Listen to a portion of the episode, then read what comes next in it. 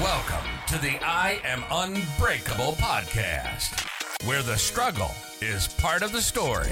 Real, unconventional, unconventional. And here's your host, Adrianne. Welcome to the I Am Unbreakable podcast. Today we are joined by Dave McLennan. He is the founder of Boots on the Ground. I cannot tell you how incredibly impressed I am with what he and his lovely wife, Linda, as well as Lynn, are doing. Dave is going to explain the amazing work they are doing um, for all our frontline workers. Dave, welcome. Thank you. It's an honor to be here. Appreciate the offer. Thank you so much. Uh, what you guys are doing, I, you know, I'd like you to explain to our listeners it goes above and beyond so please eh, maybe explain a little bit about how you what you did prior to this and how you got into this. Sure. I was story. a police officer for 30 years uh, from uh, 1986 till 2016 and i retired after 30 years and i was uh, looking for something to do in my retirement and it was a, a lot of good luck and a lot of things falling into place that became boots on the ground uh, I had an interest in peer support. I believed in the value of peer support. And uh, really, I was looking for organizations that I could do that with and didn't really uh, come up with anything. And I was very lucky. Um, it's funny how things happen. My wife heard an ad on the radio for an organization called First Responders First. So I called them, and it ended up being the Public Health and Safety Association. Wow. Um, and instead of turning me away, the person on the phone said, "Well, I, I told them I was looking for a volunteer opportunity." They said, well, we don't we don't really have any, but uh, let me talk to people around here and I'll get back to you. I thought I'm not going to hear anything. Sure enough, the next day they called me back and said our vice president of operations would like to talk to you about starting a volunteer program. I said, great. So I went down and met a great gentleman by the name of uh, Glenn Cullen. He's now the CEO of uh, Public Health and Safety Association, and another lady there, Kim Slade. And uh, they uh, uh, helped us form a steering committee um, and to do a peer support program with them Unfortunately, the funding didn't come through uh, for, for, their end for, uh, on the grant. Uh, so it came to the point where then I started uh, the nonprofit and started the organization Boots on the Ground. Uh, but we continue to get support from the Public Health and Safety Association to this day. Um, so, awesome. and that's really how it started. Uh, I got a group of 23 like-minded police officers together. and with their guidance, we started a steering committee and we developed this program that became Boots on the Ground it took us two years to develop it before we launched it. And we talked to psychologists and traumatologists and social workers. Uh, but the most important thing we did was we talked to uh, first responders who had PTSD and asked them what would have helped you early on in your journey. What could we do to help other first responders early in their journey? And, and that was two years prior to you launching. Yeah, that was two years right? prior to us launching. You yeah. did all the R and D, and this was all. I guess you did this on a volunteer basis, and your 23, you know, uh, like-minded police officers, they also did this all for the support and love of, I guess, helping others. Yep, love of helping others, and we want to help first responders. Me personally, I had a great 30 years, and I was treated great by the first responder community. And I want to give back to that community that treated me so well in my career. So absolutely. That's, That's so honorable, Dave. Unbelievable. And so you start uh, this organization and does it take off right away? Do you realize? I mean, I know and you know because with my company as well we have all former uh, police officers and sergeants detectives whatever the case may be uh, and it's just a different life. And for sure you hear the stories and for sure they need a lot more support than maybe perhaps somebody that works in an office just based on you know what they do for a living you know sort of running into danger versus running out. So uh, did you find that immediately there was a need for your support with boots on the ground? Uh, we did, and it, we didn't know what to expect. I can tell you for sure. We didn't know whether we were going to get a call a month or whatever. And I can tell you, I took the first shift. It was a Monday morning, and we got our first call ten the ten the first day. Uh, wow! And we were getting, you know, it started off slow. I would say we were getting twenty calls a month um, in, in our first uh, year, or roughly say twenty calls a month. Now and that's in sorry, just to backtrack, that's 2018 if I if my math is correct, right? Yeah, sorry, it was November, November 26, 2018. We launched on a Monday morning, and uh, yeah, and now we're doing uh, you know 70, 80 calls a month. So, wow. and uh, so just so our viewers know, is this 24 7? Yeah, so our we have a 1-800 number for peer support for all first responders across the province. That's police, fire, EMS, corrections, and nurses. That's frontline staff and civilian staff, and retired and serving staff. Um, and it's a 24 hour uh, peer support helpline that's answered live by our trained volunteers. So we have two to three volunteers on any given time. You call us, you're not leaving a message at a call center. It goes right to our volunteers. I love that. I love that. right away. Because when people decide, when they finally decide, usually you're their last call quite often. And not to say that there is not other help out there and you know obviously through um, different associations they've got amazing help but i feel like a lot of these first responders hold this stuff really close to their chest which is obviously part of the the uh, the disease as well as part of you know maybe the culture. And i know what you're trying to do is bring that awareness that you don't need to do this alone and you set them up with the proper resources. But the very important thing of what you're saying that you don't have this answering machine. Hi there, we'll get back to you at 9 a.m. because it could be 2 a.m. It could be, you know, 9 30 p.m. You just don't know when the call is going to come, but you guys are there. 100% yeah and you're right you're exactly right it's either it's gotten to the last point where they're making a call it takes a lot for people to reach out for help it takes a lot for first responders to reach out for help we're used to being the helpers not asking for the help uh, and there is still, unfortunately, some stigma out there that prevents people from calling in. So when people finally make that step to make the call, we want to be available for them. We want to make sure they can talk to someone right away. Uh, you know, yeah, and do you know? I mean, you must know, but I just I, am in such admiration of uh, what you're doing. Do you know how important this is? Right, like you probably. I mean, do you know how many lives you've changed? Do you have any kind of numbers year to year? Because I I can just only imagine the people calling would feel so incredibly comfortable because you have been there yourself not as you said you had a great you know 30 years and uh, luckily you didn't uh, suffer from anything like this but or any kind of mental health uh, issues or challenges. But do you have any numbers? Like what do you think? Can you that you can share with us that yeah. lives um, you're affecting yeah, we uh, well, I can tell you we're at uh, since our launch, we're at 1,990 calls as of today. Wow. So, uh, we've answered almost 2,000 calls in our first uh, four and a half years. So, uh, and it's getting busier. So, uh, yeah, we do have the numbers of how many calls. and later on, I'll get into our other programming, like our service dog, our therapy dog program that we we have. Oh. That, and, we we've helped people as well. But as far as our peer support helpline, we're just about at 2,000 calls. So uh, words getting out there. People are recognizing they can call, and our line is anonymous. So when you call our line, you don't have to give your name. You don't have to give where you work. You don't have to give where you live. So it's not going to get. And back that is that is so important because the second you call anywhere, they're always obviously you know for for right rightfully so, but they want your first name, their your last name, your OHIP card, your phone number, and all yeah. of that information. You give people um, a platform or a resource that they can actually call and just be themselves. And how important is that? I, I just, it's immeasurable in my opinion. It's very important. The, the anonymity we're finding is very important to, for people to open up and be relaxed. Uh, the ability to connect with a fellow first responder is huge. Peer support works. It's uh, it's talking to someone who gets it, someone who's been there before. Um, and a lot of first responders, they don't want to go home and tell a bad story to their spouse, their partner, or their family members for fear of upsetting them. You don't have to worry about that when you're calling us because you're talking to first responders who've been in the same situation. So you can you can feel comfortable just letting loose and talking, getting things off your chest, and uh, not worrying about any judgment. Where uh, or you're going to get an empathetic ear and someone who understands who can help you. That's that's awesome. And I know you've got some amazing things that are kind of coming through for you in 2023. I know you're working on a new app. Can you share a little bit about that to us for our absolutely. viewers? Yeah, absolutely. Sorry. And I don't mean to cut you off. There's a teeny bit of a delay if I cut you off. Oh, um, that's okay. I'm used to it. no worries.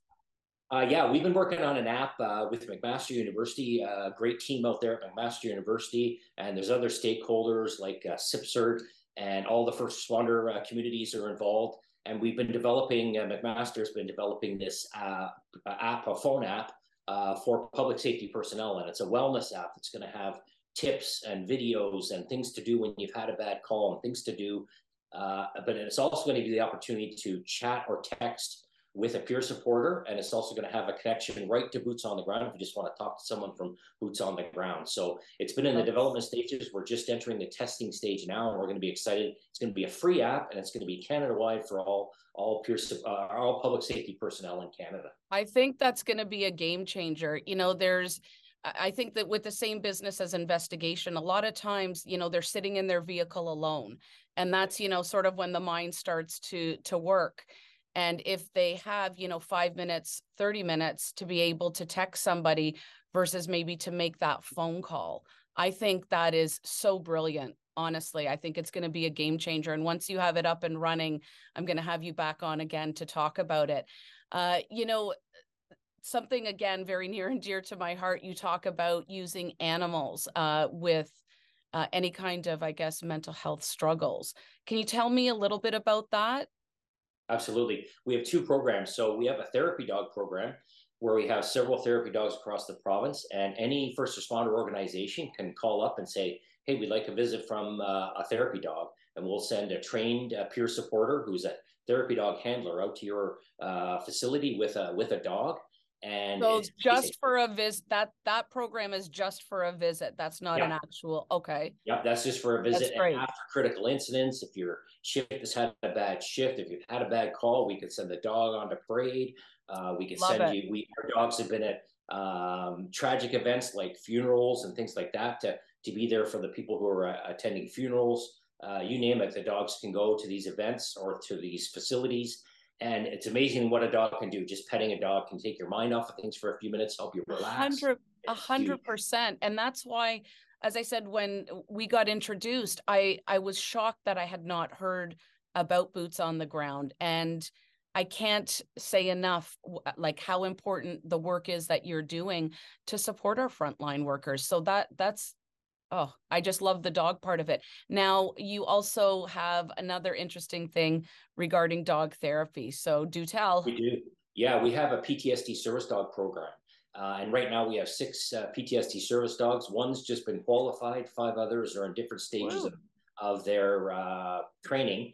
And we do our PTSD service dog differently, though. We don't just hand someone a trained dog and say, You were saying that. That, yeah. That, I love that because then they get to bond and whatnot. So explain just a little bit about the process. Like I said, I want to have Linda and Lynn on as well talking about that. Maybe they can bring some of our furry friends into studio, but can you explain sort of what the difference is? Because I loved your technique. Yeah, so we uh, we provide uh, first responders with PTSD. We provide them an eight week old puppy, uh, and they have to they get the puppy from eight weeks old. They can start bonding with it.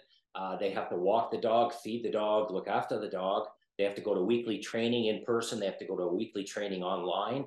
Uh, so it gets people who maybe have been isolating or not getting out of the house. It gets them out. It gets them. Gives them purpose. It gives purpose exactly. Uh, we're getting great results from the program. We're looking at three more dogs in the fall and uh, continuing to hopefully add three dogs a year. Uh, Linda and Lynn run the program for us. Uh, they use great trainers, and it's amazing what you can train the dogs to do. So uh, uh, people with PTSD have different triggers and the dogs can be trained what those triggers are and then they can help the, their handler when they're being triggered by certain events that may be bothering them. That is so oh what amazing work and so important uh, what you're doing.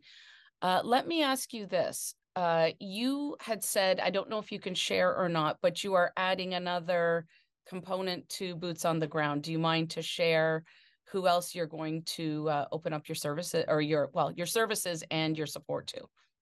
Absolutely yeah. We're opening up to the canadian military this year. We're hoping it's going to be in the spring and uh, we're really looking forward to that. Our canadian military need all the support they can get. They're there for us obviously when we need them uh, and we want to support them. And uh, we've had a number of calls from the canadian military uh, even though uh, we don't advertise our services yet for the, military members and we don't turn anybody away and we realized that there's enough of a connection there between uh, uh, first responders like police, fire, EMS, and what military goes through. And the trauma experience is similar. And uh, there's enough of a connection there that we believe we can help our uh, Canadian military out. So we're going to be offering our services to them uh, hopefully by the spring. We're in the process of training our volunteers and recruiting some military members to be volunteers. And we're hoping to have that part of our programming up and running in the spring. That is rock star. Honestly, eh, the work you're doing. Eh, I mean, is has this always been your passion? I mean, if you really look at policing, it really is about assisting others. People never call you because they're happy. They typically don't call the police when they're happy. So, do you feel that the way that you kind of came into this was this intentional? Like you said, you kind of looked for a volunteer position, but look where you are now and how many lives you're affecting in such a positive way. So, do you feel like this was always sort of, you know, the next step for you? yeah, you know what? I don't think I realized it, but yeah, as I look back on it, yeah, I think it was the next step. You know, my 30 year career was in helping people and helping the public uh, and continuing to help people in my retirement. I think it was a natural step. Uh, I like I love to help people if I can, and I think it was a natural step. There was a lot of luck, a lot of things had to fall into place, and there's so many people that have been supportive of me and boots on the ground right from the beginning. I can't even list them all, but but we've had such great support from the the first responder community, our volunteers, our financial supporters, you name it. Anybody I've had in contact with has blown me away how supportive people have been of me and this organization. It wouldn't have happened without uh, without everybody supporting us the way they have. That is so great. And, you know, I know for a fact that you've got some events that we're going to get involved in as well. So, uh, in the description, whoever wants to get involved and wants to help uh, through events, donations, etc., I'll have all of that information for them. But if somebody actually wants to contact you directly or boots on the ground if they need help. Could you just give them the contact information? Absolutely. Um, if they want help and they want to call, our 1 800 number is 833 677 2668 or 833 677 BOOT. Um, and uh, check our website out at www.bootsontheground.ca, and everything is in there the, the phone number. Uh, we have a lot of vetted resources and referrals that we're able to give people when they call us but those are available on our website as well. If you don't want to call in and you're looking for a, a, clinician to help you, or you're looking for a group meeting or anything like that, that's all on our website and it's free to anybody to use if you, you would like to use those resources. That's amazing. I have one last question before we thank you.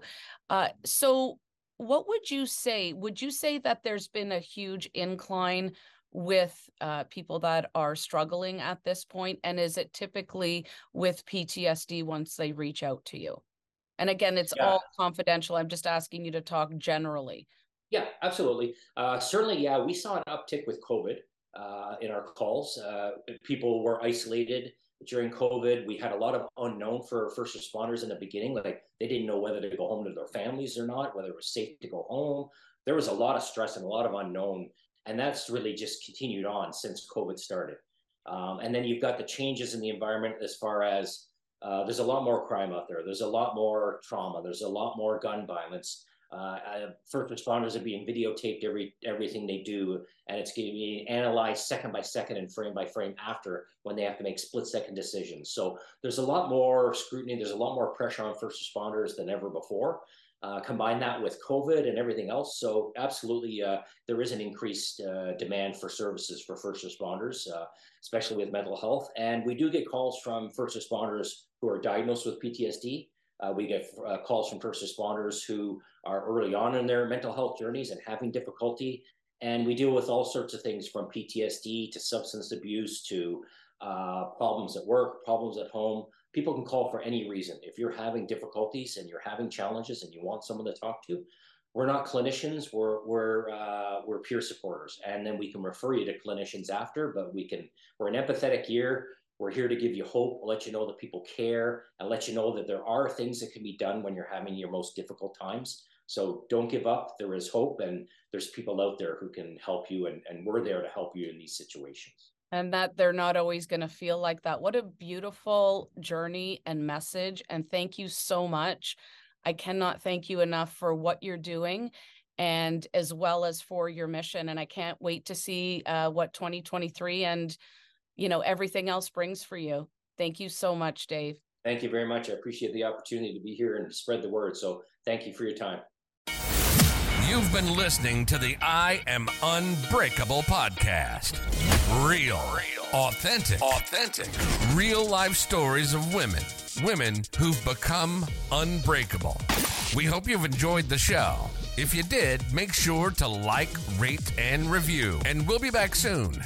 But in the meantime, find us on Instagram at i.amunbreakable.